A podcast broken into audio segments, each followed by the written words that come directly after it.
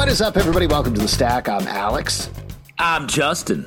What's up? I'm Pete. And after last week's stack was so successful with 49 titles, we are kicking it up to 86 titles this week. Nope. We're talking about every Yeah. comic that came out and Nope. several that did not, that we're just going to make up off of the top of our heads. so there you go. That's right. We're covering comic strips in the newspaper. Uh, local comics, aka comedians, who we think are crushing it out there.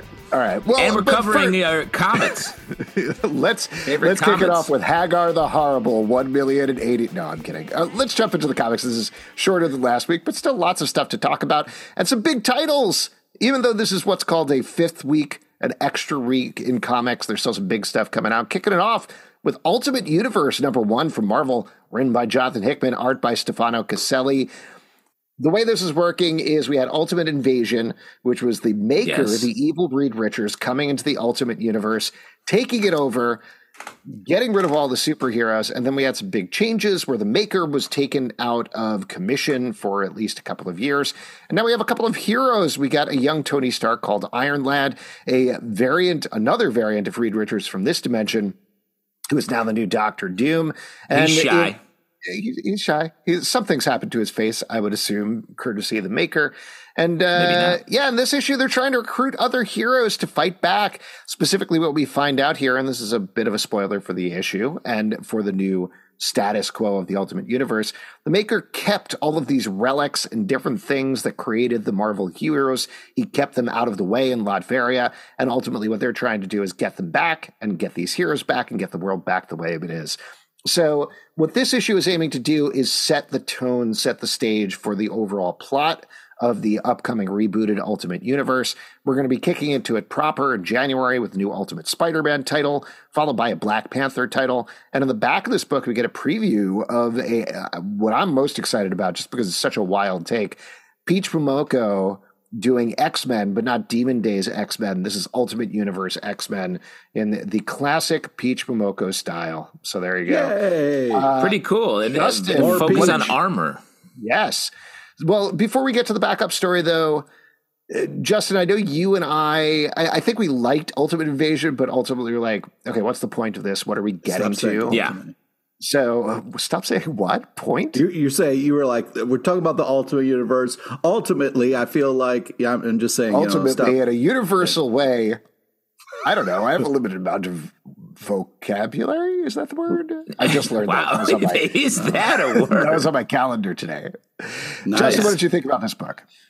What a boring vocabulary calendar. If vocabulary is one of the words. Vocabulary. Tomorrow You is can't do word. that. I'm excited to find out what that means. This is they ran out of ideas. Um, ultimately, this uh, look at the Ultimate Universe is sort of a, well, I it, it still is unclear exactly what we're doing here. We get the ultimate versions of the characters. Seems like the Thor, especially, reminded me of the back in the day Ultimate Thor. He gets an ultimate sword through his ultimate heart and seems to be totally fine with it, which I was like, sick, pretty cool. But it feels like maybe we're doing like a mashup. This is a guess, speculation, but and a little bit of a, a spoiler. Thor gets uh, sword through the heart, and then they, but they at the same time capture all these relics from Latveria, and it looks like they're pulling out a spider that they're going to maybe cure Thor from his sword wound with. A spider that perhaps maybe is um, juiced up with some radiation. So maybe Thor is the ultimate Spider Man. juice. Uh, well, he's not. I mean, this is not a spoiler. They've put it out there. Peter Parker is going to be Spider Man. The concept of the new Ultimate Spider Man is that he was already an adult. He's already married to Mary Jane. He already has two kids.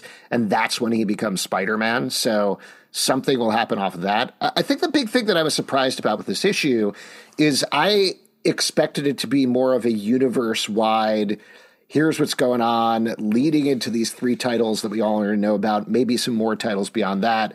But instead, this feels like the first issue of Ultimate Avengers more than anything. So uh, I'm not quite sure what happened there. I mean, maybe that's the goal. And Jonathan Hickman is a meticulous planner, so I'm sure we will see this pay off somewhere down the road. But I, I was Well, just but my- surprised that, to your point, we didn't get Spider Man in this. We got a tease of Black Panther. We saw some pages from X Men, but this didn't feel like the universe thing so much as very focused on Tony Stark. Go ahead. Well, my my my point is that like it feels like there's no grand gesture. It doesn't feel like we're getting pointed in different directions. It feels like it's like, yeah, you get it. We got these characters back again. Um, you're going to see a Spider Man. It's a little different. And it, it, it, the what there were just slight changes to all of them. Which the word ultimate is not. Um, if you could check your word a day, I don't think it means we made some that. slight changes. Not there yet. We made some slight changes to these things. So, but it, it's Jonathan Hickman whose thing is grand scale. Mm-hmm. You know, ideas. So I don't know. I, I guess uh, it feels like we're being paced into it, and I'm just surprised it's not more of a swing here. Uh, I agree with you on that. To be positive about it, this is a good comic. Stefano Caselli's art yeah. is really good. He's got the beefiest Thor I think I've ever seen in my life, so that was nice to see. And you like I, your Thor's beefy. I yeah, do you like, like your Thor with extra beef. Mm-hmm. That's when I go into a Thor movie, I'm like, mm, extra beef, please. And I please, am satisfied every single time. The to the point that you're saying, this feels more like, hey, here's an alternate universe tale. And I like the concept of we've got this relic and the mission and the propulsion of we need to restore the universe to the way it is. That seems like a nice concept to me. But what I agree with you on is the ultimate universe felt like this breath of fresh air when it came out. It yeah. felt like it was in You're your talking face. about the first time, not yeah, the first time. I'm saying okay. like right all the stuff that came out of there, it felt like, oh, this is different than the Marvel universe. Like we're getting some tweaks here. This feels fresh. This feels new. This feels modern. It is unencumbered with continuity. This is encumbered with continuity. I'm not up to that on my word a day calendar yet, but I assume that's a word probably. It's like um, uh, it's a vegetable for salads. Right. This is where the original Ultimate Universe was like new comic readers come in. This is you got to know everything, guys. You got to know exactly what this all of these relics are. You got to know this isn't Doctor Doom. This is a Reed Richards Doctor Doom, and that's why they're commenting he's skinny. You have to know who Sif is and Thor and what the regular continuity is. And mind you, I do know all of that, so I yeah. still enjoy. It. So why are you mad, bro? Well, but maybe that's the like point. It seems like too maybe, much. Maybe that's the point. Maybe as the Marvel, the main Marvel universe is becoming more like uh, open to new readers and MCU friendly. The Ultimate Universe is the one where you're going to do more of the deep continuity stuff. Like, for instance, having a um, a Spider Man who's married to a a woman who some would think is his true love, and maybe mm-hmm. they would be happy that he's married to her. Yeah.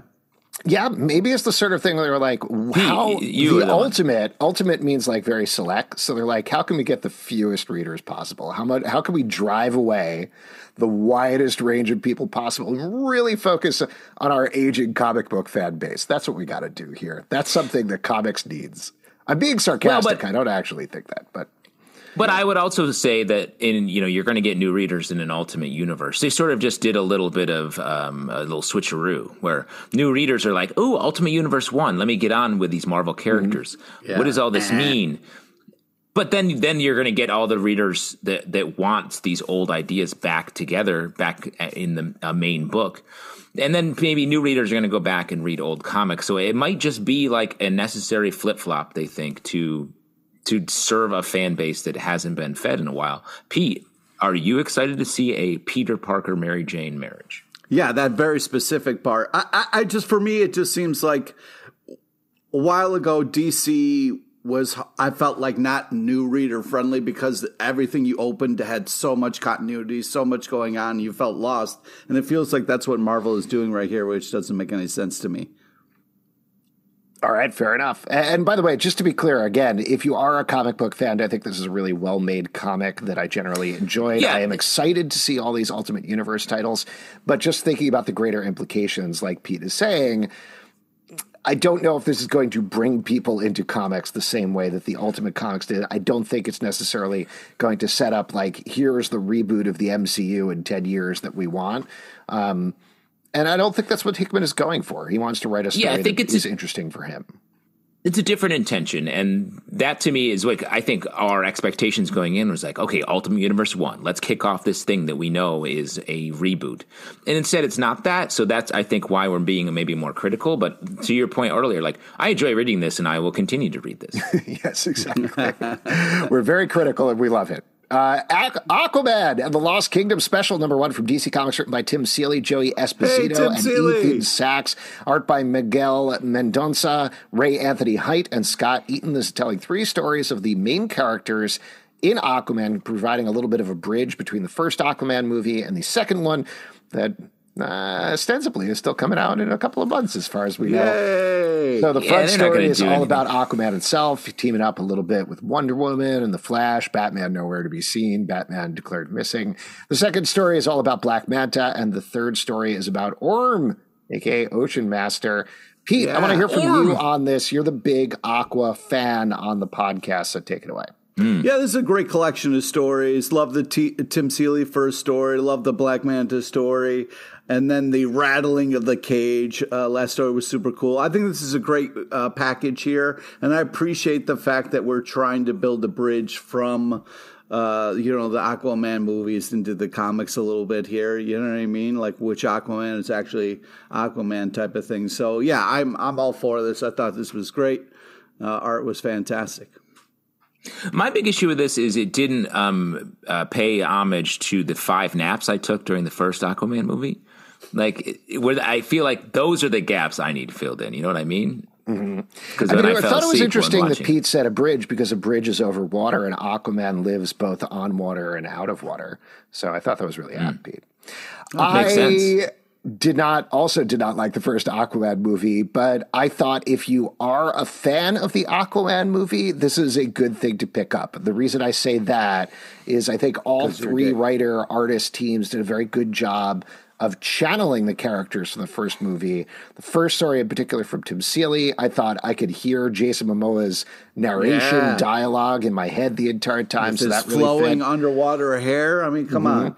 And it also it's a fun Tim Seeley story and it's a fun Aquaman story. I don't know if it specifically felt like, yeah, this is a DCEU thing so much as hey, what can we do in comics that maybe we can't necessarily do on screen? Which great, go for it. Yeah. The Black Manta story by Joey Esposito, I thought was very moody and intense. Um, yeah. Really like the art in that one. It was very dark and felt almost a little not as exaggerated, but a little like Jae Lee in terms of the shading and everything. Oh yeah, good call. Uh, and the that. Orm Ocean Master, I, I, don't know. I thought that was fine. yeah, it has a little uh, bit of I, an old school art feel to it. I would say across the board, the art was really good in this, mm-hmm. especially mm-hmm. in the first one. The Miguel uh, Mendonca like art really channeled the movie in a way that mm-hmm. I was mm-hmm. like, oh wow, you don't usually see that. Mm-hmm. Uh, where using actual reference really works in comic book form. So I would that was definitely Nicole Kidman in that story, one hundred percent. Oh, Amber Heard, maybe not quite as much, but there you mm. go. Well, I mean, anyway, if you're a fan of the movies, topic. pick that one up. Next up, Stranger Things: The Voyage, number one from Dark Horse Comics, written by Michael Moreci, art by Todor Hristov.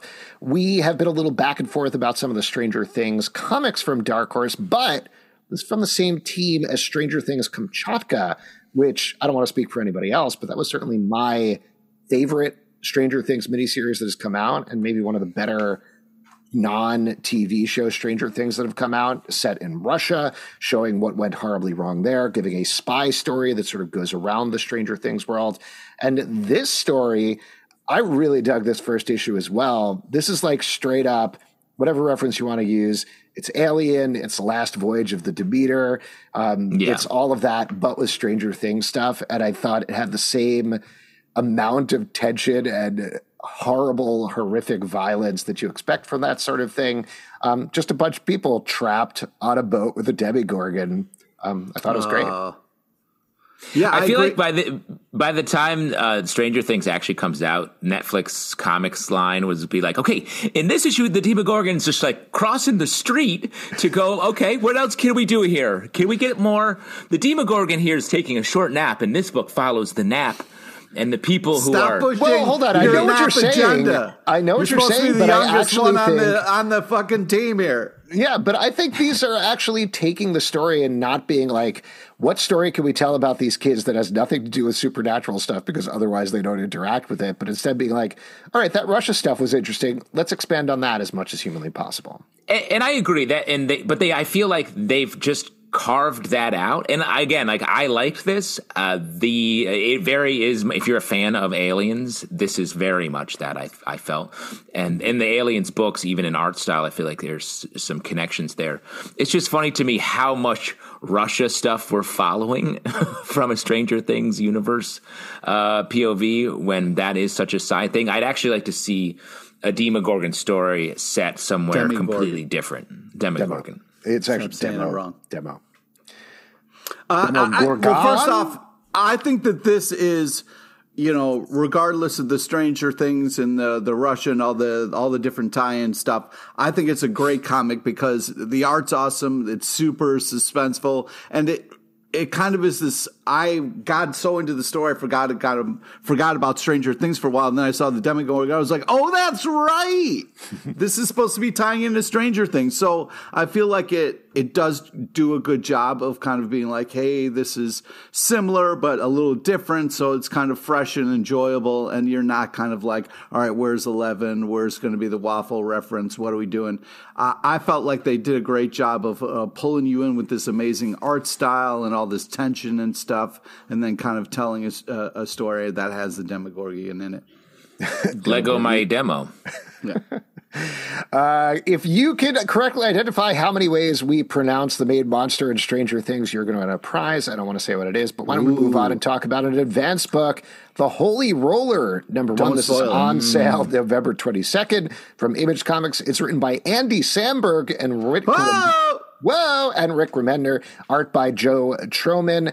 A this is about a kid who grew up being the son of a semi-famous bowler coming back to A town, regionally doing- famous bowler. doing a classic walking tall. I think is the reference that I want to look for. Kind of Hmm. the the movie they remade with The Rock. You know what I'm talking about.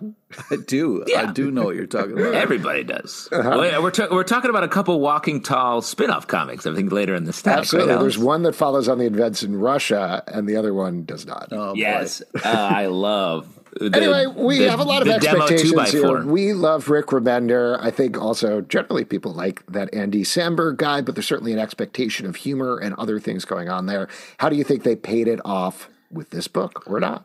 I think it delivers. Uh, I really think that uh, there's some real fun comedy bits here. Um, also, the kind of holy roller uh, dad type who looks like Judd Hirsch from Taxi, so that's adorable. Yeah. uh, I, I think there's like a lot of fun uh, things about this book. Um, and you know, sometimes you think you're visiting a town, and then next thing you know, you're murdering somebody with a bowling ball. I think it's a fun idea. You know what I mean? Like it's That's a, an unrelated comment from you. yeah, right? yeah, just unrelated because halfway through the sentence I realized we're not allowed to spoil anything. But I think it's uh, it's a very great team. It's an all star team working on this book.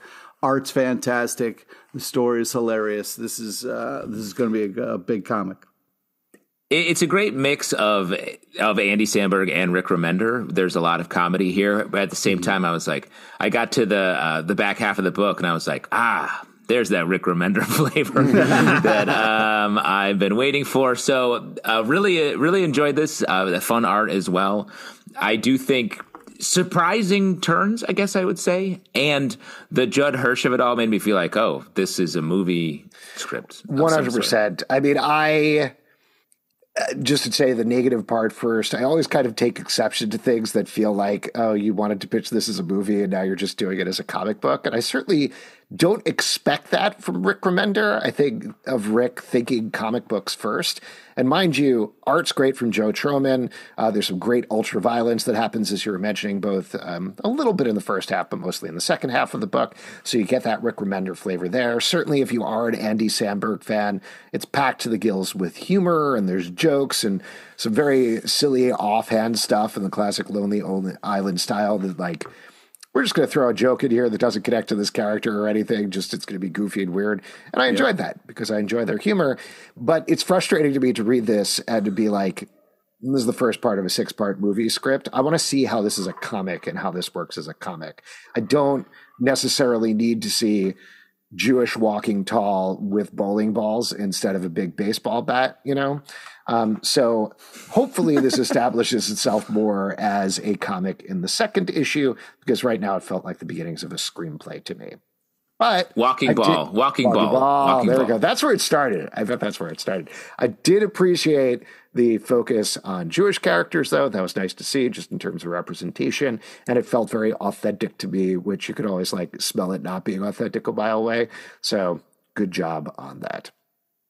Hmm. Let's move on. Talk about the space between Number one from Boom Studios, written by Corinna Bechko, art by Denny Luckert. Was a new title, a new sci-fi title that uh, your classic like Titanic type thing. You got an upstairs downstairs situation. Oh man, you know mm-hmm. the pilots That's and the right. maintenance people. You know? Will they ever get together? I don't know. Pete, the this is basically is yes. a romance book. How did you feel yes. about it? I love the rom com of it all. You know, the classic tale of two people from different walks of life and they meet in a magical moment. Yeah, I mean, they got a little smoocheroo in there, super happy about that. And then they were torn away from each other. Uh, will they ever get back together? Gosh, I hope so. I'm really pulling for this ship. And uh, yeah, that being said, this is really solid art, fun, even though we've seen this a story told in many different ways, uh, it's still uh, still is fun to root for. Yeah, I like the way this world was built. Um, it really is an upstairs downstairs in that everyone's like, "Oh, what happens down there? We don't do that," or "What happens mm-hmm. up there?" But there are tubes connecting mm-hmm. each of them. They're like, "Go through the tube, uh, and you'll find out." The only thing is, this is an ongoing series, right? And it and it, it has a to be continued at the end. But I was like, the story is over. You just completed the story. I feel it's like here. Over. So I was very surprised. Can, can that, we talk we, about uh, the ending he, for a second? I, I just yeah. want to interrupt. Uh, so, spoiler warning on Pete. They get back together at the end. They're like, "Well, we're very happy here. Uh, we're together, and we've really changed society." So, to Justin's point, I was very confused about what happens next. Potentially, something very interesting once you've gotten past this yeah tropey, you know, enjoyably tropey, but tropey romance thing of how can a lower class person and a higher class person ever get together? They're really going to teach each other about each other's worlds. It speed runs through that in the first issue. So what happens after that? I don't know. I'm curious to find out. Um, it feels like between the writing and Danny Luckert's art, a little bit like Luda Brothers Light kind of like it's not exactly mm. the same mm. thing, but it has a little bit of a sense of that. Let's so hope it's less pervy. If, sure. If it they, seems to be. Yeah, so far. If that pushes it forward and really explores like now that you've gotten this, how do you deal with society? Now that it's integrated in the space station, I don't know. That's interesting to me, but we'll see what happens. Yeah, I agree. I mean, we get like a little fast forward, but we don't get to see what happens in between. You know what I mean? We do get the space the, between. The space between, yeah. Yeah. That's what uh, that's the, what they're doing. The, this the art actually reminded me a little bit of Tony Harris on Ex Machina in a oh, way, okay. and as, as, well as a little bit of the design and whatnot. There is a line. the The very last panel is very much like goodbye. This story's over. But the panel before uh, has a couple lines. But love doesn't really change the world, right? There's bound to be a backlash. Mm. So I do think this is more of a a wide canvas, like years spanning story, and maybe we're going to see this sort of generational impacts of it. Uh, but I was just surprised we didn't get a little bit more of a nod to that before. But come um, on, guys, end. a pilot and a maintenance person getting together? I mean, come on. Oh, uh, have you got? Have you flown Delta? The pilots and the maintenance people are making out all day. It's all rom com. That's a sexy airline, guys. Oh man. You Spider Boy, on number time, one from Marvel, written by yeah. Dan Slott, art by Paco Medina and Ty Templeton. This is the kickoff the new series for Spider Man Sidekick, who has recently been created in the real world but reintegrated into continuity in the fake world of the Marvel Universe. We're following his solo adventures here as we find out a lot more about him, and he battles some folks from his past over two adventures this is exactly the sort of goofy fun I think you would expect from Dan Slott, full of puns and jokes and Squirrel Girl cameos and yeah. and things like that. So I had a good time, and overall, I was pretty happy that this is also a comic book that I think you could hand to kids as well. Getting the opposite of Ultimate Universe, which is a deep continuity thing.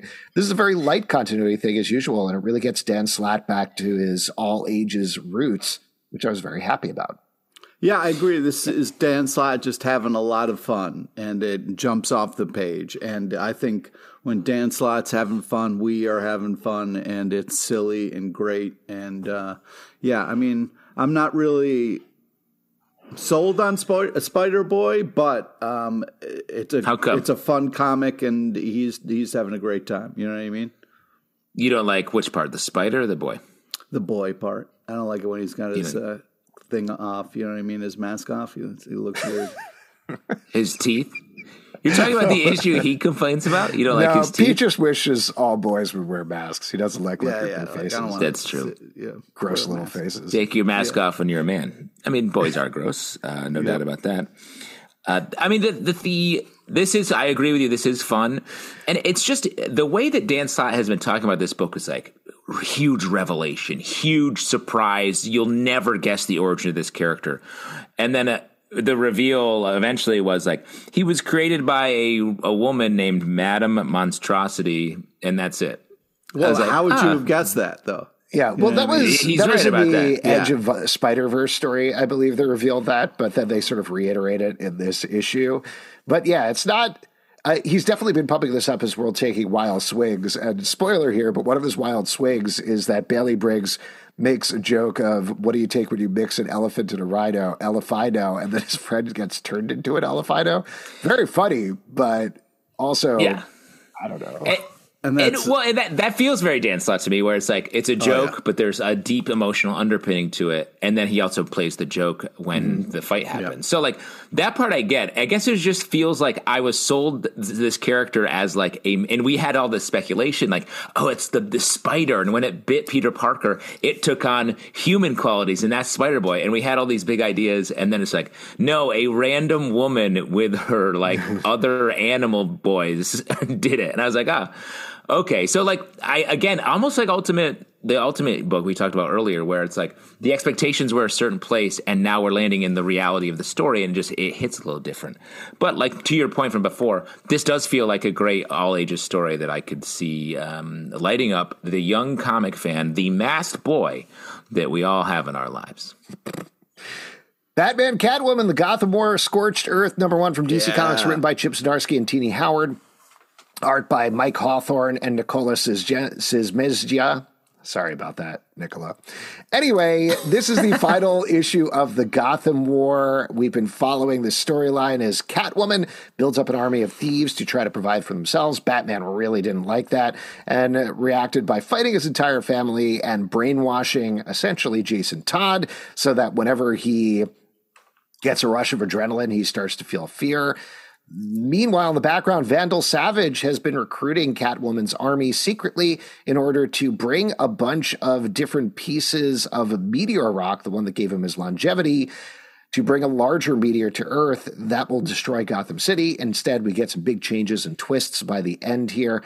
How'd you guys feel about the end of this event? Pete, you got some Batcat stuff and they got it ripped away from you. How'd you feel? Yeah, that yeah, that was this was a lot. This was a lot to ha- all have in one issue. It kind of felt like uh, the Gotham War kind of got thrown out the window because of all the madness that kind of got ramped up here. So it was a little bit like, oh, you having fun with who's on whose side? Well, that's all doesn't matter now because of this giant meteor and all this. Uh, I, I just felt like it kind of took a swerve and then got into the vent, which I was a little, uh, uh, a little kind of bummed about, I guess. But overall, this was a huge issue. So much went down. People were dying left and right. I mean, this was a, a crazy issue, jam packed issue. Uh, and overall, I think this was a really cool, fun event.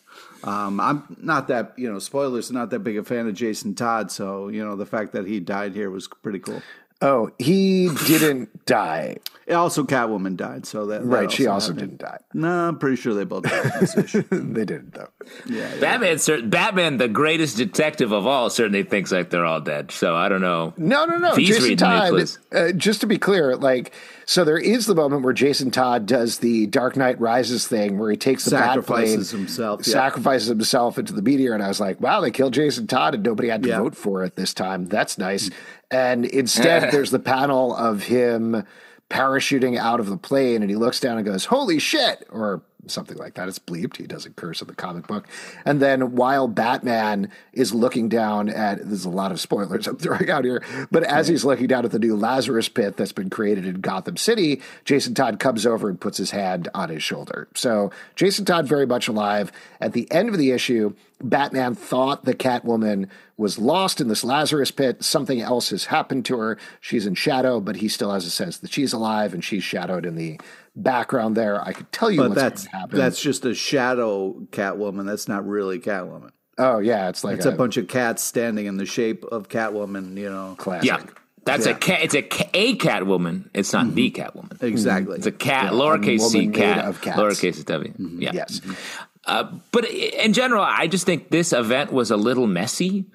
It's like the Batman uh, take is inconsistent. Like he like got rid of Jason Todd's memories, or he made him into. He didn't get rid of his memories. He made him into this person whose adrenaline makes him incapable of being a hero, and then that's just sort of yada yada a bunch of times in this final issue where it's just like, yeah, but uh, we sorry, we can't deal with that right now. I was like, Yeah, can't deal with the that. thing. I'd No, upset. that's I'd be pissed. Deal with that. You guys got to deal with that. I, I agree with you. I think they had this idea.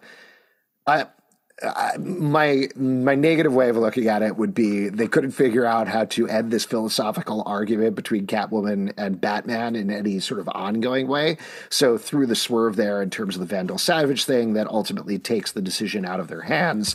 Which I get. The positive way of looking at it was like they got enamored with the idea of they're in the middle of this philosophical debate, take their eye off the ball, which is the villains of Gotham City, Vandal Savage, all of these other things, and ultimately both lose essentially because of that. Batman loses a chunk of Gotham City, Catwoman loses something. Uh, we don't exactly know. Herself. She's- Yeah, herself. Yeah, that's a good way of putting it. Well, Uh, but I agree with you. It was a little.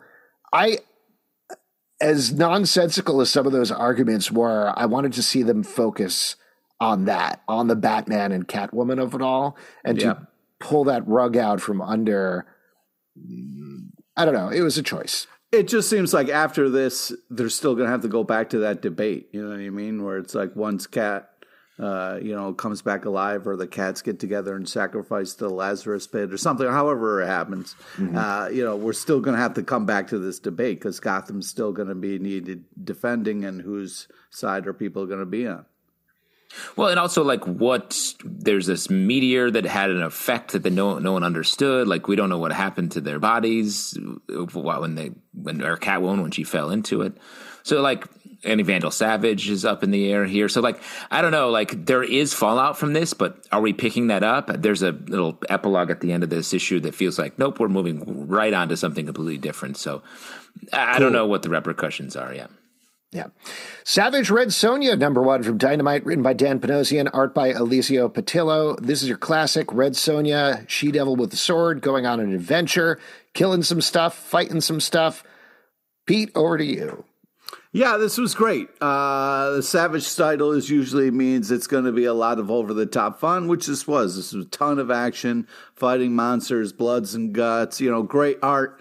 Um, you know, I mean, they didn't. It wasn't overly TNA, so I appreciated that. You know, it was you know still a part of the character, and that's cool. But I, I felt like they didn't lean into it, which I appreciated.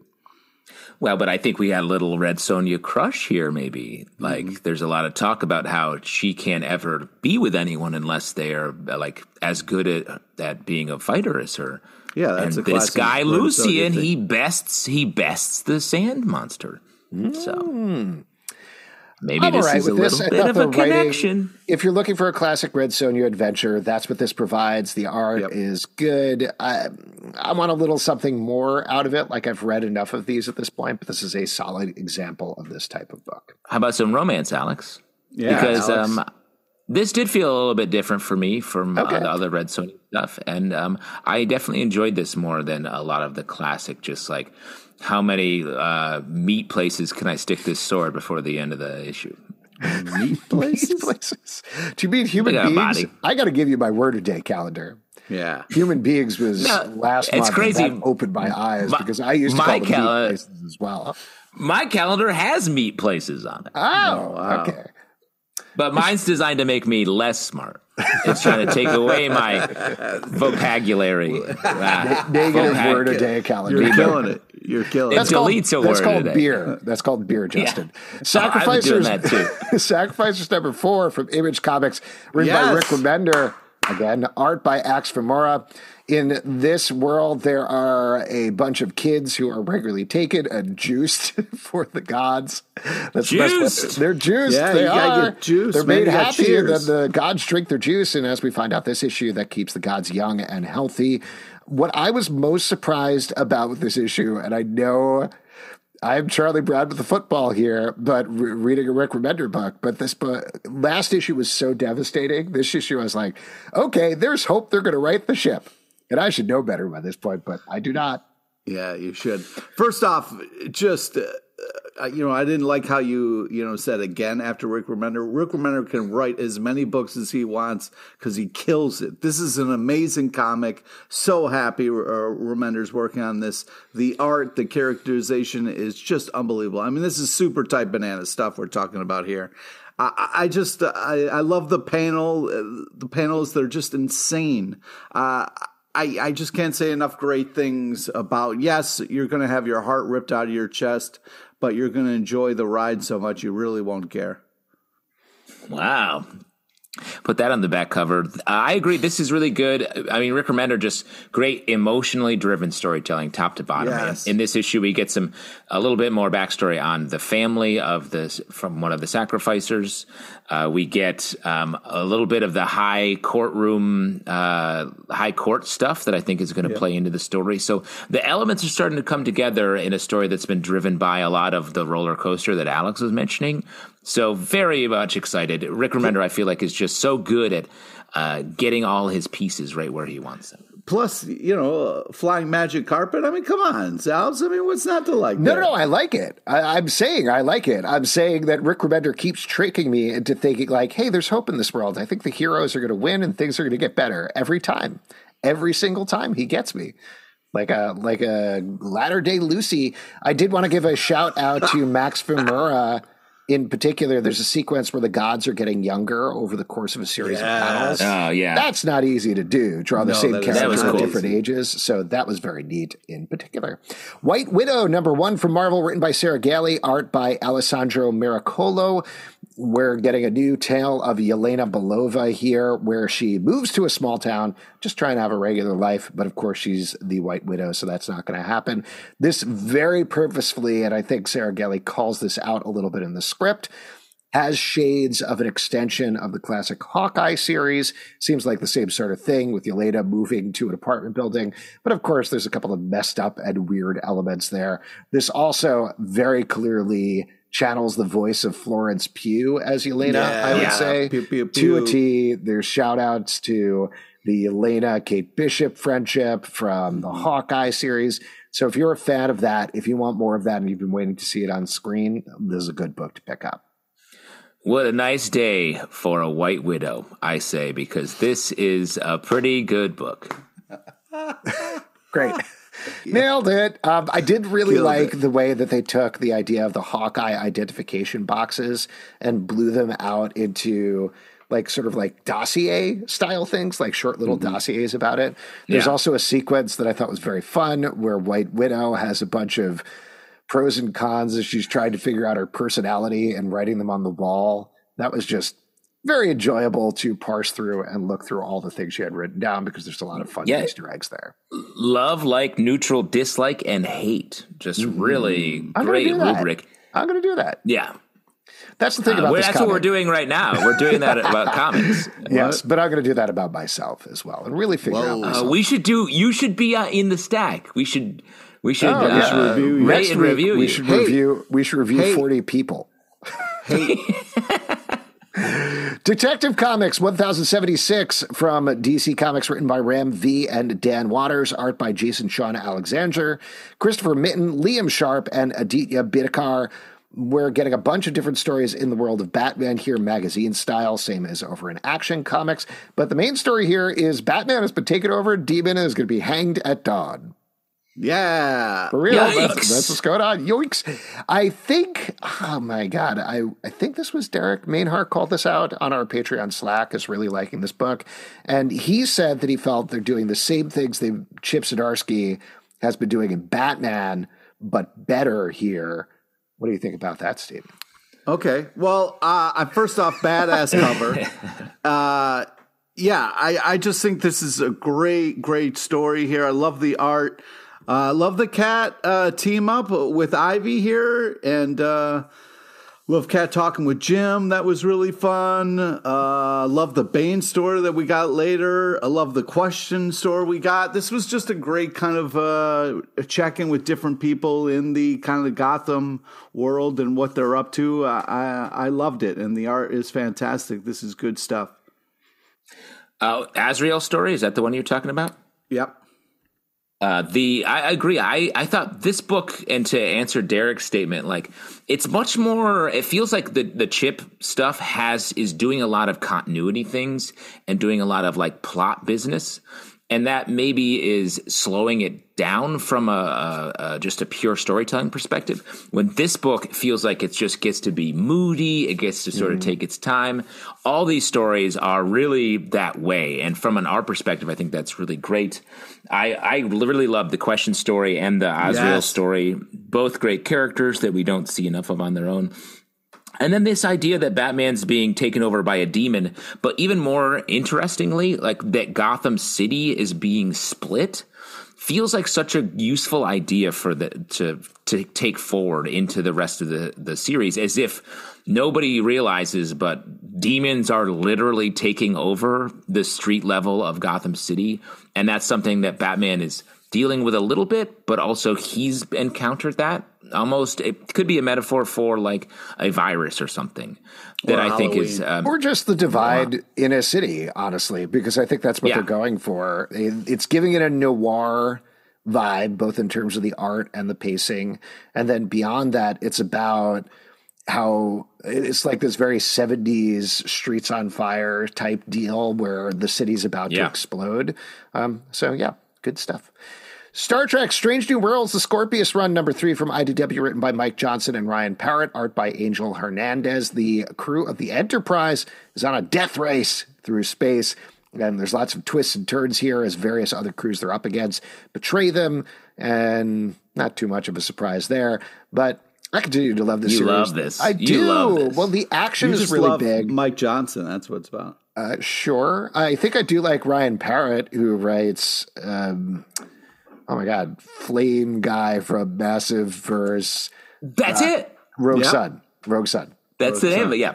Yeah, I like how uh, I do love the Rogue Sun stuff, and I think like just this has a propulsiveness to it because of the race setting. Uh, it's fun, it's fast, it's exactly it feels exactly how it should.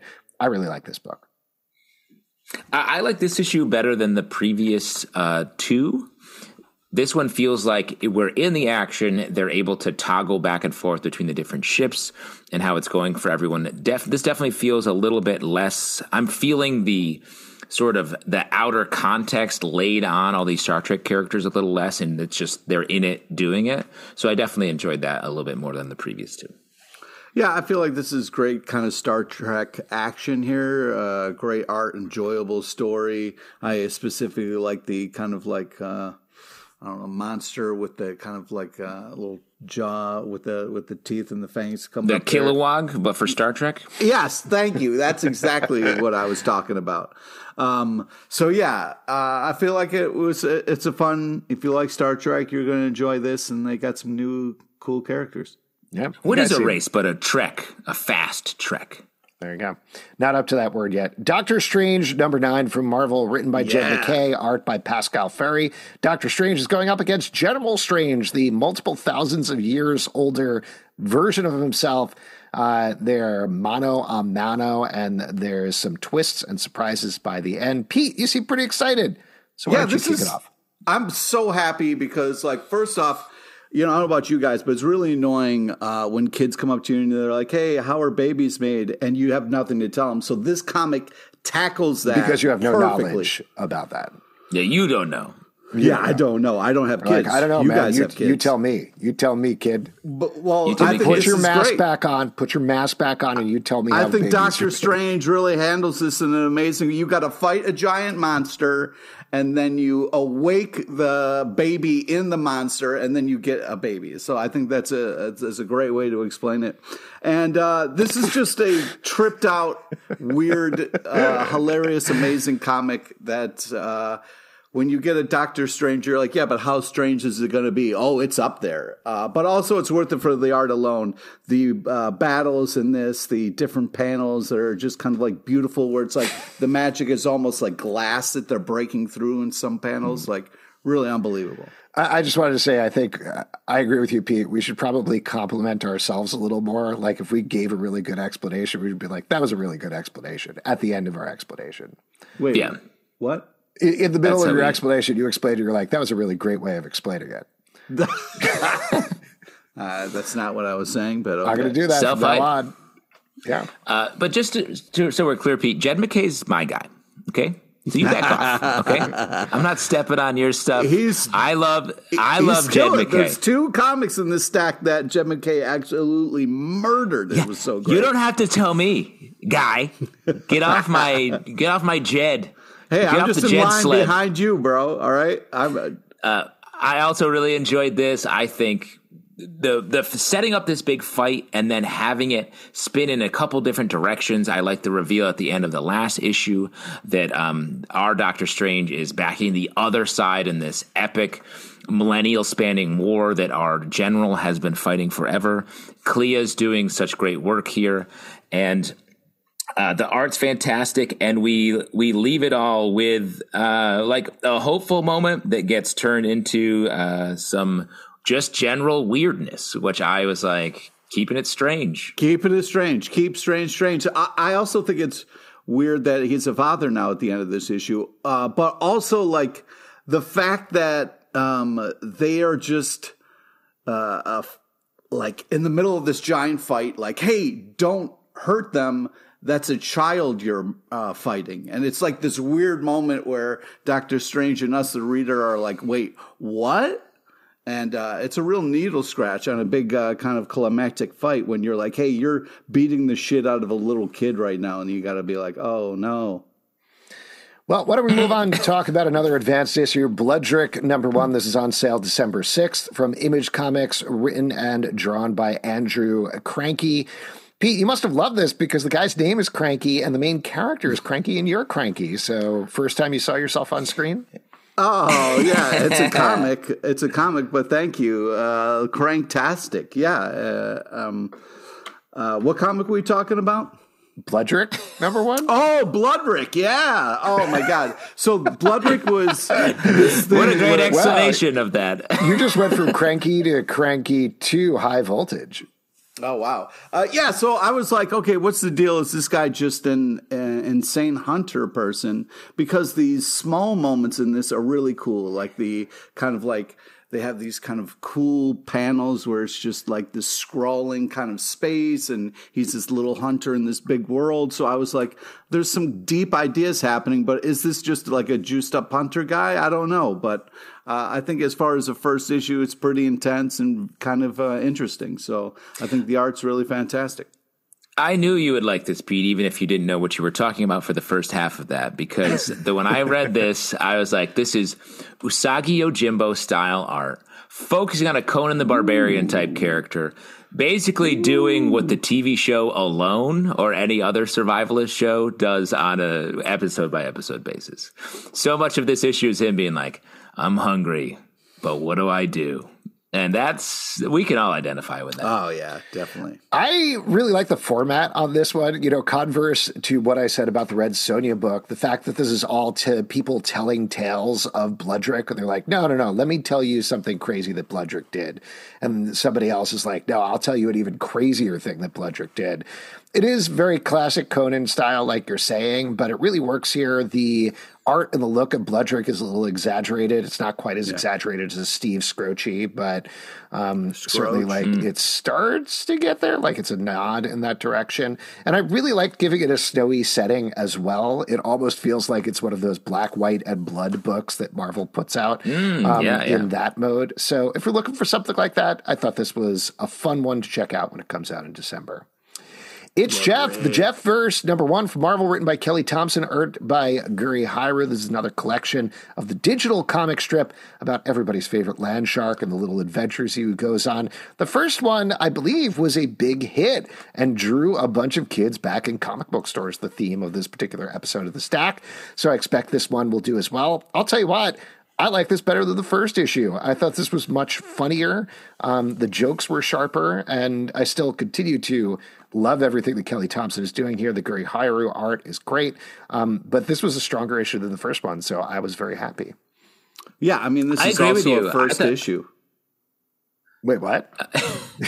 it's also a first issue. This was also a first issue, but the first one was It's Jeff, and this is It's Jeff, the Jeff verse. Oh, okay, cool, cool. I just want to be, make sure we're being clear about that. Sorry, go ahead, JT. I mean, that's Marvel's uh, fault. Marvel uh, keeps releasing number ones of everything. It's terrible. No shame. Why not? Every day I wake up, I'm like, Justin is number one. New uh, start. The, yeah, it's Justin's number one day.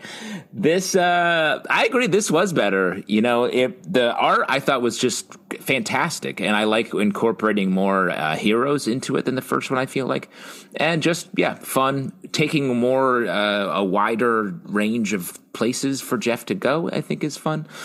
In general, just fun. Yeah, this is a blast. It really jumps off the page. It's so much fun. It's all ages friendly, but even as an older person, I don't feel like, oh, this is for younger kids. I'm having a blast with this. I love how he helped out the ant during the ant story. Uh, love the how, you know, he let MODOK uh, play with the It's Jeff toy it was really very sweet. I love the uh, you know guard shark on duty at the dog park. I mean, the art is super tight bananas. This is adorable. These stories are a little bit longer, but the payoffs are better. And uh, yeah, it's just uh, and I've loved. Every time Marvel has given us more Jeff, I have uh, enjoyed every morsel of it. It's uh, it's it's great. Spirit World number six from DC Comics, written by Alyssa Wong, art by Haining. In this issue, this is the last issue of this where we're finding the final fate of the spirit world. There's some big changes and twists here. What'd you guys think about the wrap up? I thought this was awesome. I really thought I love Spirit World. This was such a great issue, such a cool character. Love the conflict resolution we got here. Uh, mm, yeah. Absolutely stunning, stunning, stunning art. Uh, loved all the action. Just really kind of leaned into the art, letting the art lead the story.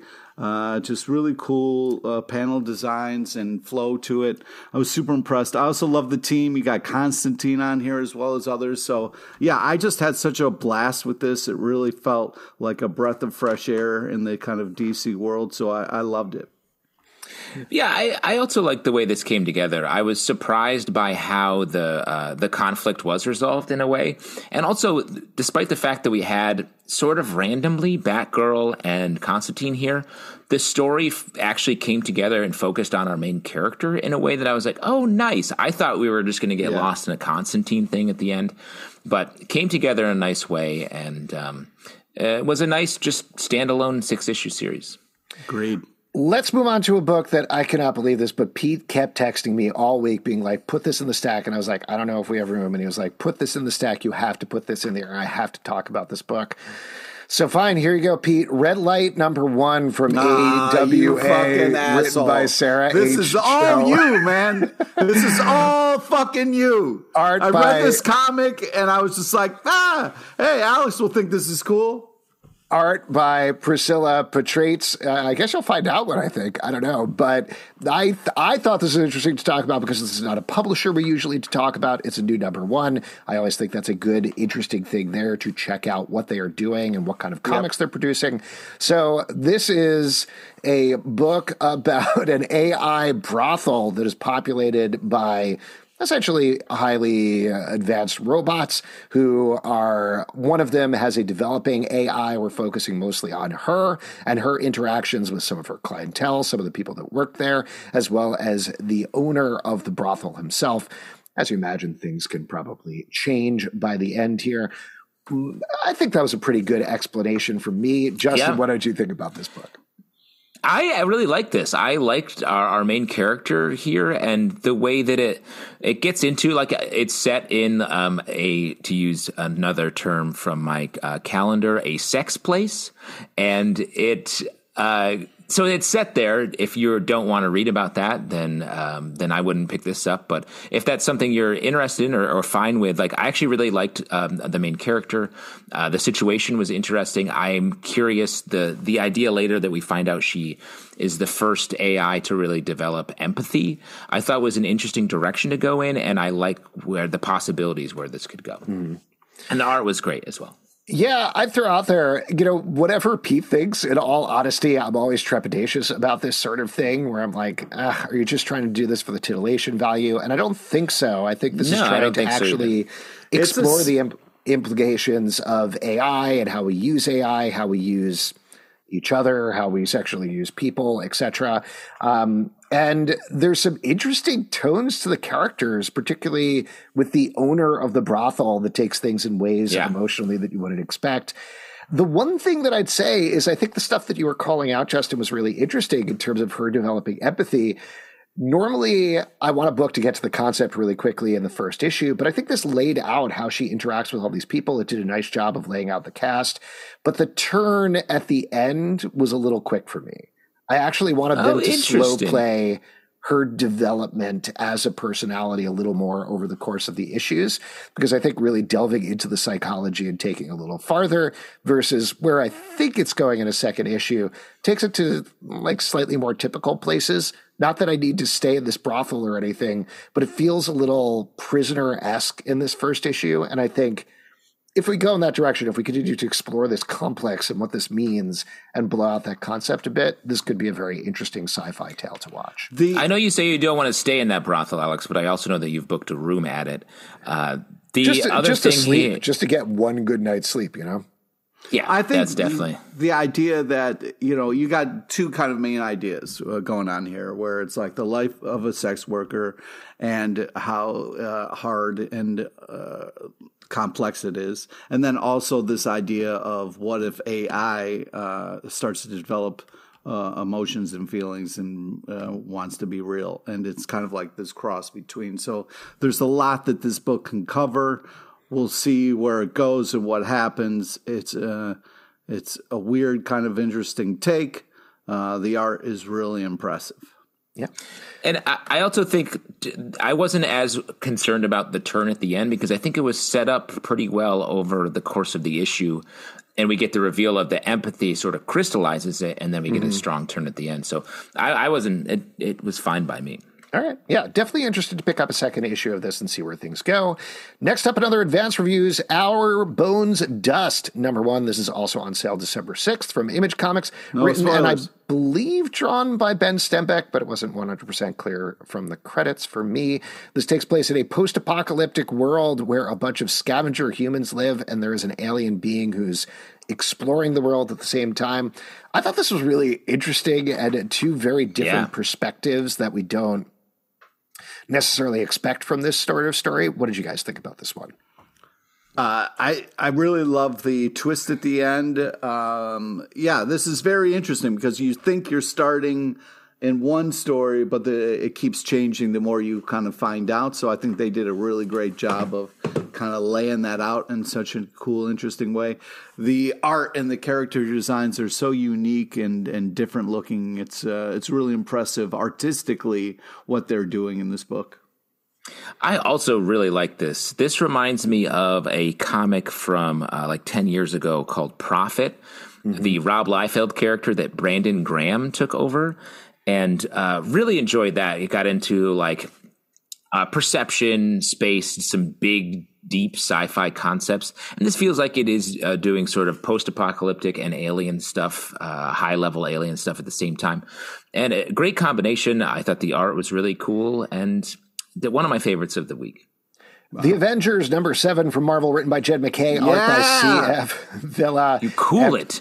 After Jed the MacKay. first arc, where the Avengers fought off this attacking force of um, Black Order knockoffs who were trying to take over the world. Wow. And te- sorry, oh, I guess it the Ashen Combine doesn't resonate with you, Alex. Sorry, man. Sorry. I know they're your favorite characters. I know you, you Yeah, got that um, Ashen Combine tattoo, right? That's right. And I have to leave room for my um, uh, Murden and the Twilight Court tattoo coming out next. I do appreciate. Uh, it's good to throw new characters onto the pile. It's always good to expand the world. That's fine. Um, here we're getting a mystery involving the Avengers having lost uh, a big battle, lost the entire world, but it's clear that something is a little wrong. We get at least two twists by the end of the issue. Pete, you're raising your hand. What'd you think? Yes, I'm just as the number one Jed MacKay fan on this podcast. I just Get wanted out of to here. kinda- I just wanted to jump in here and just be like, You weren't even uh, around MacKay from back in the day. You're just jumping on the MacKay bandwagon. "That's right, I'm the first guy on the bandwagon here and really loving it." No, This I've been driving the one of- bandwagon. I This put the band on the wagon. Well, it was I'm just a wagon shotgun, before. bro. I'm sitting shotgun and enjoying the ride. Um, yeah, I just felt this was one of my favorites of the week. It's such an epic issue. Uh, love how it starts. Uh, just uh, so much going on. Art is super tight bananas. Such a huge story. Love all the twists along the way. Very kind of uh, cool. Uh, just like the way it starts small and then really just kind of be, builds out in epic. So awesome. Don't want to spoil anything, but definitely worth checking out for sure. Uh, Jed MacKay picking up um, off of Jason Aaron's Avengers run, which, as we talked about for years, went so hard and like combined every possible iteration of Avengers characters, smash them together to make a big run. So that's a hard, hard act to follow. But I think Jed MacKay and CF Villa are doing such a great job of having it be super high stakes, big action, huge villains that they're introducing here, um, while still now getting at the the. I don't want to spoil the end of the issue, but Yeah, getting into some of the other wider continuity Avengers villains in a great way. I agree. This is just such a fun, high octane read. Uh, definitely check it out. Supergirl Special, number one from DC Comics, written by Mariko Tamaki, art by Skylar Patridge. Last week, I believe, or maybe two weeks ago, we took a little bit of issue to what the Power Girl title is doing in terms of essentially turning Power Girl into Supergirl, mm-hmm. down to a new job at Metropolis. She has a secret identity.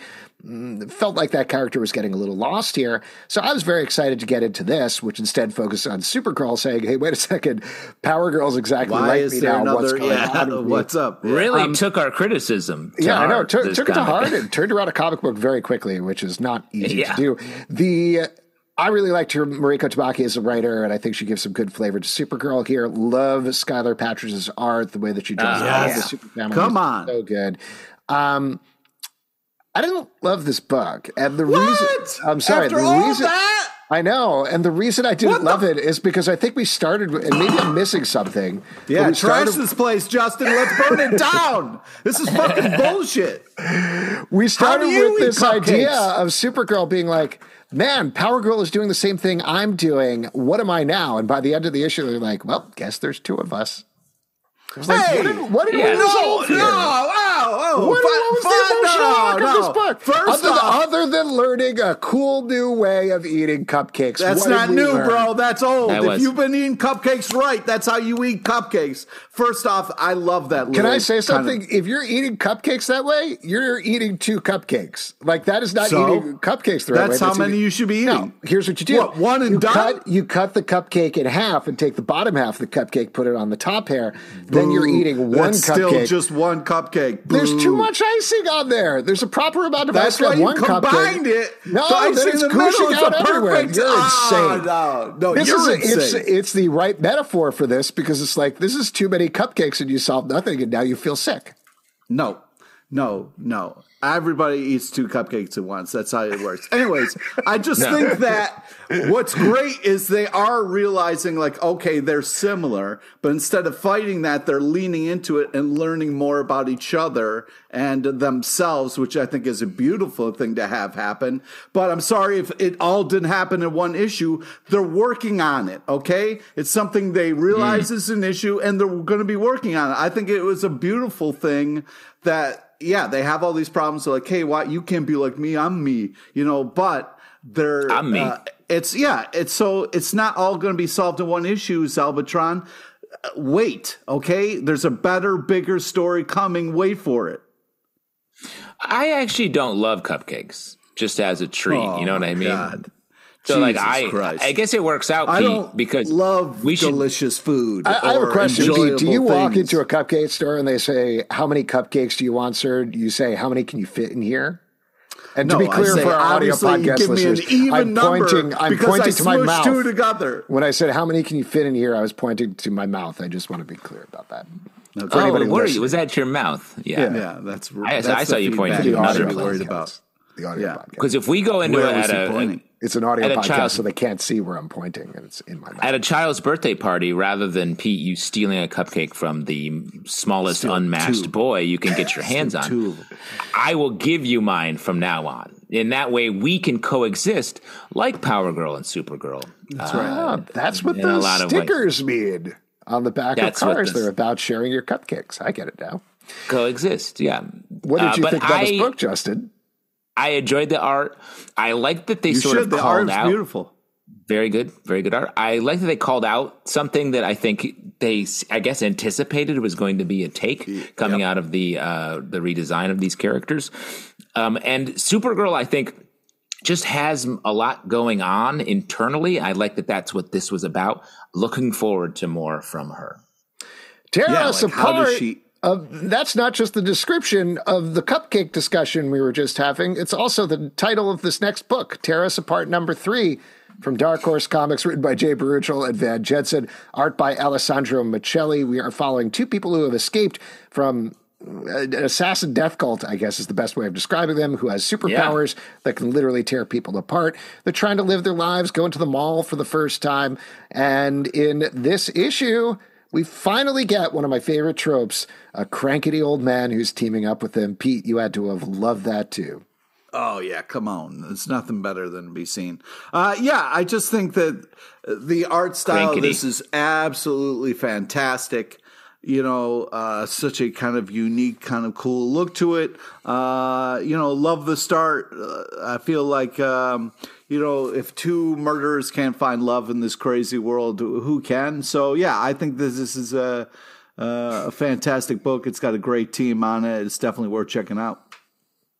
Yeah, I, I really like this book as well. The their time at the mall, it feels they they do a good job of showing just how uh, unexposed, how unexposed to the world these characters are, and they're innocent in a way, but also deadly in a very other, very clear way here. So the in th- this added twist, like you said, Alex, um, is a fun uh, counterpoint to their innocent ways. We have a jaded, crankety Pete like character. Next up, another advanced review Lifehouse on sale December 20th from Image Comics. I mean, this one we can spoil. Based on Lifehouse by Pete Don't. Townshend, which came out, uh, I don't know, a while ago, or people known have known about it for a while. Story by James Harvey and David Hine, script by David Hine, art by James Harvey and Max Prentice. This is based on an original screenplay by Pete Townshend that they're putting in comic book form, and it is exactly what you would expect from a Pete Townshend screenplay, down to wild sci-fi things in the classic 70s, 80s, early, very early 80s style from Europe. Um, Yeah. yeah, I don't know. Get high and read this, I guess. yeah, this is really tripped out and kind of amazing. It's a it's a great. I mean, artistically, it's it's really uh, impressive. It's a very unique, kind of cool look to it. Uh, letting the trip now uh, kind of uh, vibe uh, kind of flow through it. So yeah, just super impressed with artistically what this is achieving, and I, I love this idea. You know what I mean? Try to you know mix mediums. Like you know, I think it's an interesting idea of being inspired by a song or a musician or whatever, and what does that kind of uh, what can you do with that in a comic? So I think that's very cool. Badass move to write your band, The Who, into this comic as the best band of all time, basically. So, pretty sick move on Pete Townshend's part into his movie, I guess it was.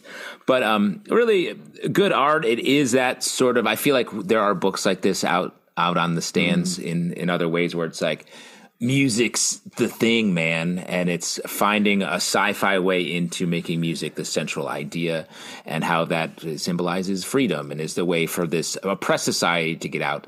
Uh, but a lot of it, if you're a fan of the Who, there's a ton of references to their music and their whole vibe feels very sci-fi rock opera.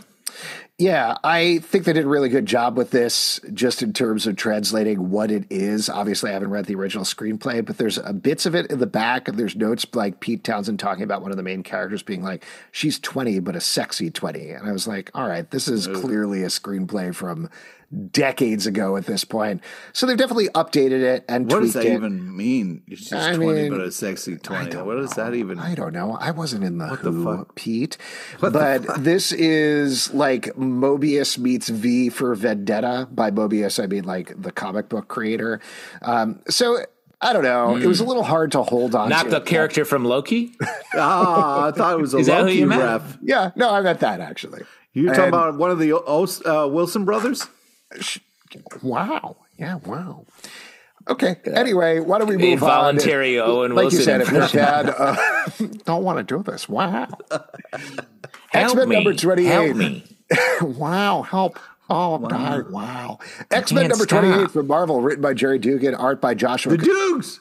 Big stuff going down in this issue as Firestar is her, her cover with Orchis is really starting to crumble here as she frees the yeah. juggernaut from their hiding uh, and whispers basically to everybody she can. She's like, Hey, I'm a spy. Jean Grey made me a spy. Don't worry about it. Just don't kill me, okay? Uh, so lots of big stuff going down with her. And meanwhile, Kitty Pryde and Miss Marvel are sent on a task force to another dangerous place. So, Justin, I know you and I have been talking quite a bit about how it feels like there's not quite of a center here. It feels like the danger amped up incredibly in this issue. Well, and there's not a lot, a real through line, except for like, hey, everything's stressful for these. All these characters in this book are stressed out. We get Sunfire at the top dealing with like this horrible situation he's in. Firestar is like, it sucks for her. And then at the end, you get Shadowcat, who's in a bad mood a lot. Mm-hmm. Let's be honest meeting uh, up with Wolverine, and Wolverine's like, "Hey, uh, hey, got a couple questions about your costume. Those swords are evil. Are you okay?" And she's like, "Shut up, old man. We have to go get almost killed in one second by these bad guys." And this is just very uh, stressful all around. But I do think, while I there still isn't that central spine to this story, I like this X Men comic as a way of just sort of parachuting in on these interesting characters in interesting situations. And um, I've been enjoying the event. Uh, I am interested. We're approaching halfway through, really. Mm-hmm. It ends sometime in January when we are going to get that sort of like funnel into the final story. Hmm. Pete? I just wanted to say that, like, I read this and I was like, I don't know what's going on, uh, but I like the part where Wolverine showed up and there was a cool last page reveal, which I was happy about that. And man, I really love the art uh, style. I thought that was very interesting. Yeah, this is a little bit still like the news, just sort of getting you up to speed. Yeah. There's a lot of Dr. Stasis dialogue that's like, oh, this is happening in another book, just so you know, this is eventually all going to tie together. And I was like, okay, I've been reading the other book, so I get it. So that's cool. But I agree with you on the Wolverine thing. And I actually really like the fact that he's been so outside of this this entire yeah. time. Him coming in and be like, what are you guys doing right now? well, and honestly, they they I see him and seen in that moment. Yeah, exactly. He's in like a, a clean uniform, just like there. I was like, what is this? How is he there? And not in like some like fucked up outfit or something. He's just very like, like they, they plucked him out of like mid 90s X Men and we're like, hey, you're here now. He's like, huh? Like, I thought we were on the, I was on the, the X Men blue team with Cyclops yeah. and my guys. Yeah, my no? Swiss cheese braid. Do I still say that? Is, uh, no, wait, that's just Sam Beckett. Oh boy, that's Scott Bakula. That's Scott Bakula. Same oh character, basically. Same character. Oh, what? Speaking yeah. of taking it back in the day, the return of Superman 30th anniversary special number one from DC Comics, written by Dan Jurgens, Louise Simonson, Jerry Ordway, Karl Kesel, art by Travis Moore, John Bogdan Bog. Donov, oh my God, Jerry Ordway, Tom Grummett, and Brett Breeding. This is the original teams from the Death and Return of Superman event, revisiting that for new stories as Cyborg Superman once again attacks Metropolis. everybody reminisces about things that happened back in the day around the other Return of the Superman, Return of Superman characters, and revisit that there. Uh, what do you guys think about this one? Well, this was like a little uh, going back in time. It had really like an '80s, '90s uh, feel to all the art and stuff. So that tracks. You know, you know, Superboy shredding on the skateboard. You know, I was like, man, ah, I miss the '90s. I would say it sort of tracks us back to about 1993. You know, approximately, approximately, yeah. yeah. What did you think, Justin? I have to imagine you were a Return of Superman fan back in the day.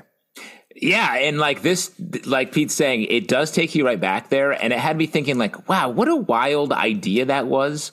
Something that I think comics do, do a lot more now and since then, but back then, the idea that four Supermen were back and the sort of unwritten thing was like one of them is the real one or they're competing to see who will be superman.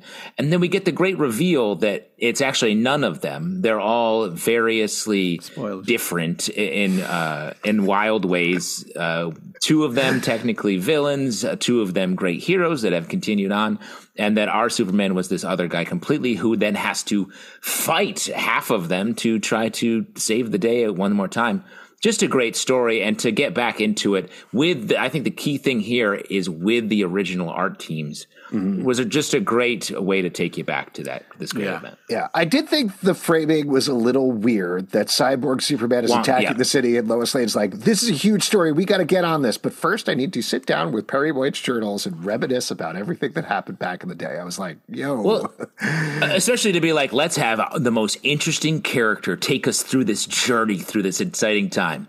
It's Perry White, who was old then, and he's sort of being old now. Yeah.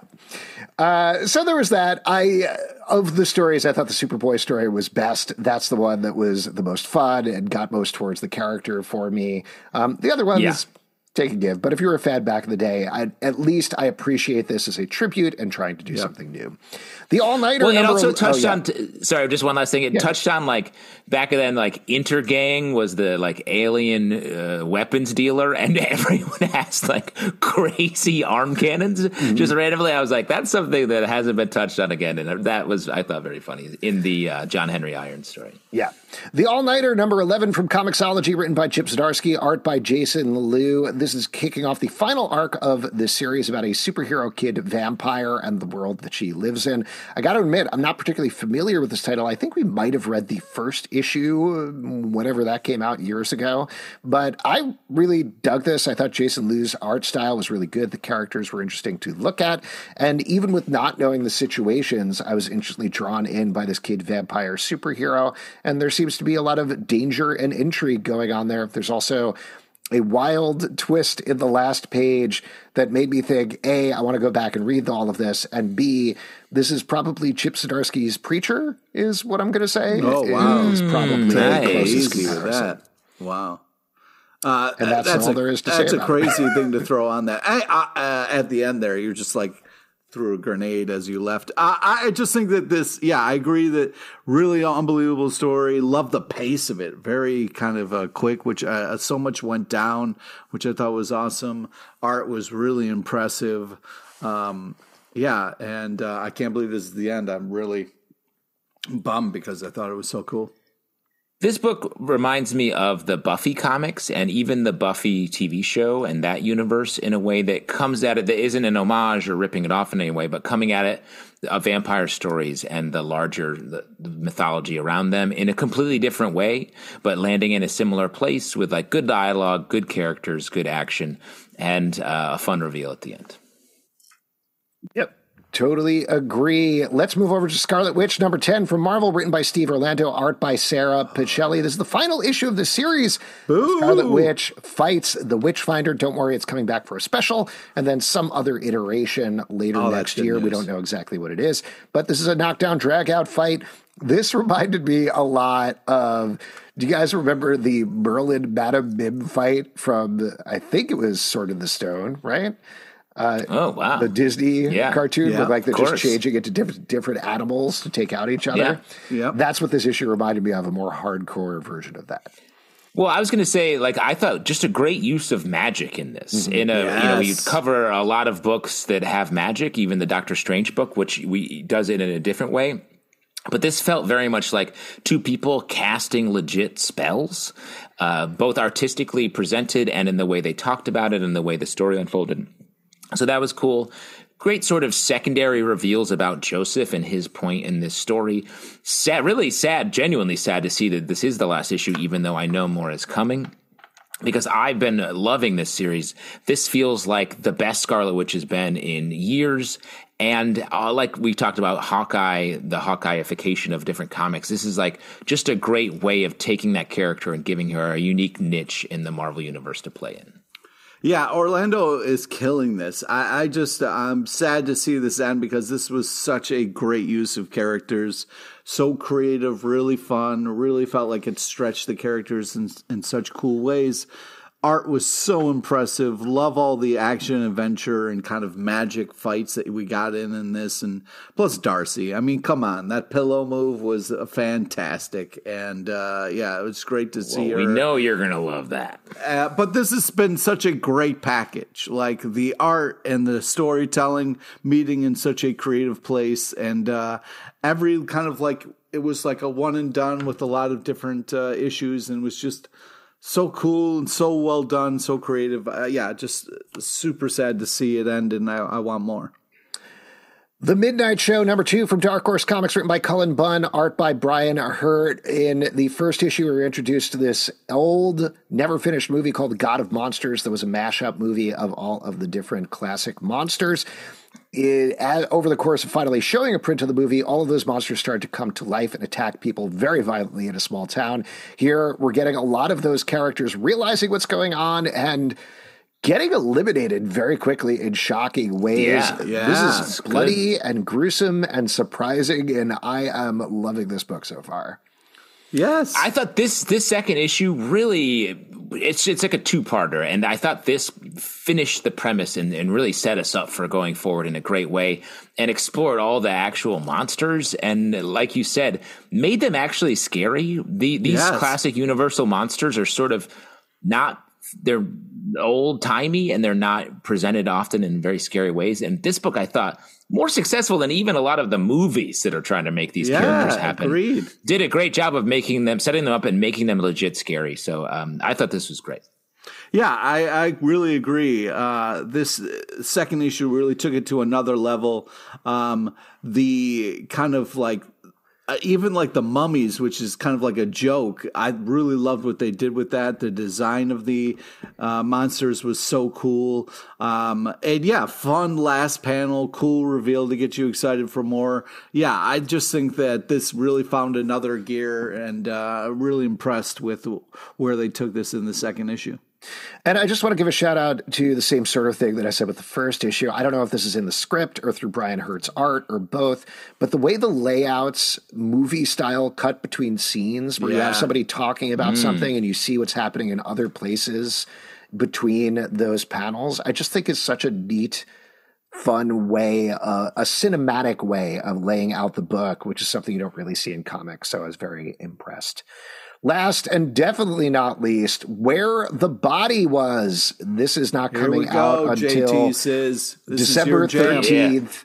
From Image Comics, written by Ed Brubaker, art by Sean Phillips, the team from Criminal, and a million other lauded things back together on a new graphic novel. I really don't want to spoil anything about this yeah, because the way that this unfolds this was so phenomenal. I will mention up top, we're going to have Ed Brubaker on our live show on what? December 5th. I know oh, to talk man. about this very book, and I cannot wait to talk about it with man. this with him. Justin, the one thing that I will say cool? is per the title, I'm cool. It takes place on the street. There's a body found on the street. I won't tell you who the body is, but it leads up to that and spins out from there this is unlike any of the other mystery books this team has done, as Brubaker cops to at the end. It has a little bit more of the format and rhythm of a romance book, if anything, which you can definitely feel while you're reading it. And yeah. it is as close to comic book perfection as you can get. It's yeah, it's a surprising story, like you're saying. And in the back matter, I like reading what what Ed was talking about in the creation of the book but you know, we we know this team uh, all the way down to Jacob Phillips, uh, and uh, who does the colors and artists that we've I have been become a huge fan of over the course of like that Texas Blood and the other books that he's doing. So it's just it's really high level comic book creation and taking some like Alex was saying, taking some creative, different approaches to a story like this. Really like being with the people and seeing people um, you know, have take their flaws and let them guide them in uh, a lot of maybe not great places, but the places that they sort of feel like they want to go because of their different impulses and urges. And it was just such a pleasure to read this, especially coming out in December. Definitely something to give to anybody in your life that likes a good story. This is a great comic. Yeah. Well, I, also, there, oh, go ahead, Pete there's a lot of fucking in this, so maybe not give it to a kid, but you know, like uh, okay, Dad. Well, I'm just saying, there's you know. Yeah, there is. You're, you're right. This is in this one. They yes, be fucking. Uh, yes, this is definitely 100 percent a very, very adult book, an adult mystery. It's dealing with some complicated emotions, but there's a lot of different characters that we haven't seen in books yeah, from Brubaker and Phillips before. The, the kid stuff was really adorable mm-hmm. and cool. It was such a cool perspective to have in this kind of. Well, that's the thing story. is Ed Brubaker, from a writing perspective, is a master of perspectives and giving you very, very different yeah. feeling characters that feel completely human and lived in, but fresh in a way that you haven't seen before. Sean Phillips knows how to draw absolutely everybody. Um, yeah. You know, uh, this is this is a silly thing that I keep bringing up, but reading a lot of the superhero comics, I was like, these people all look the same, except they're dressed differently. Uh, Sean Phillips draws different body types and real people, and it feels yeah. like people that actually live on a street. There's a documentary conceit to a little bit of this book that I think really works in its favor and makes it feel different as well. And the way it's paced out over the course of the hundred plus pages is so impressive because I don't know about you guys, but while I was reading it, I would have these questions pop up in my head and be like, hey, what about that thing? And then in the book, it literally be like, but what about that thing? And I'd be like, oh, okay. Yeah, you're like, let's whoa. Go. Uh, stop reading my, my mind, Brubaker. Um, anyway, like we're saying, fantastic book. I know we're jumping around and not mentioning anything about the plot, but really one of the joys of it is how it unfolds. You don't want to spoil it. As you yeah. don't expect. Um, perfectly paced, perfect comic book. Definitely look for that. And that's it for the stack. If you'd like support the show and all the shows we do, patreon.com slash comic book club. Also, we do a live show every Tuesday night at 7 p.m. to Facebook and YouTube. Come hang out. We would love to chat with you about comic books. Apple, Spotify, Android, or the app of your choice to subscribe, listen, and follow the show at Comic Book Live on Twitter slash X. Comic Book Club Live on TikTok and Instagram, comicbookclublive.com for this podcast and many more. Until next time, we'll see you at the Comic Book Club. Great Ep. Got me right in the meat places.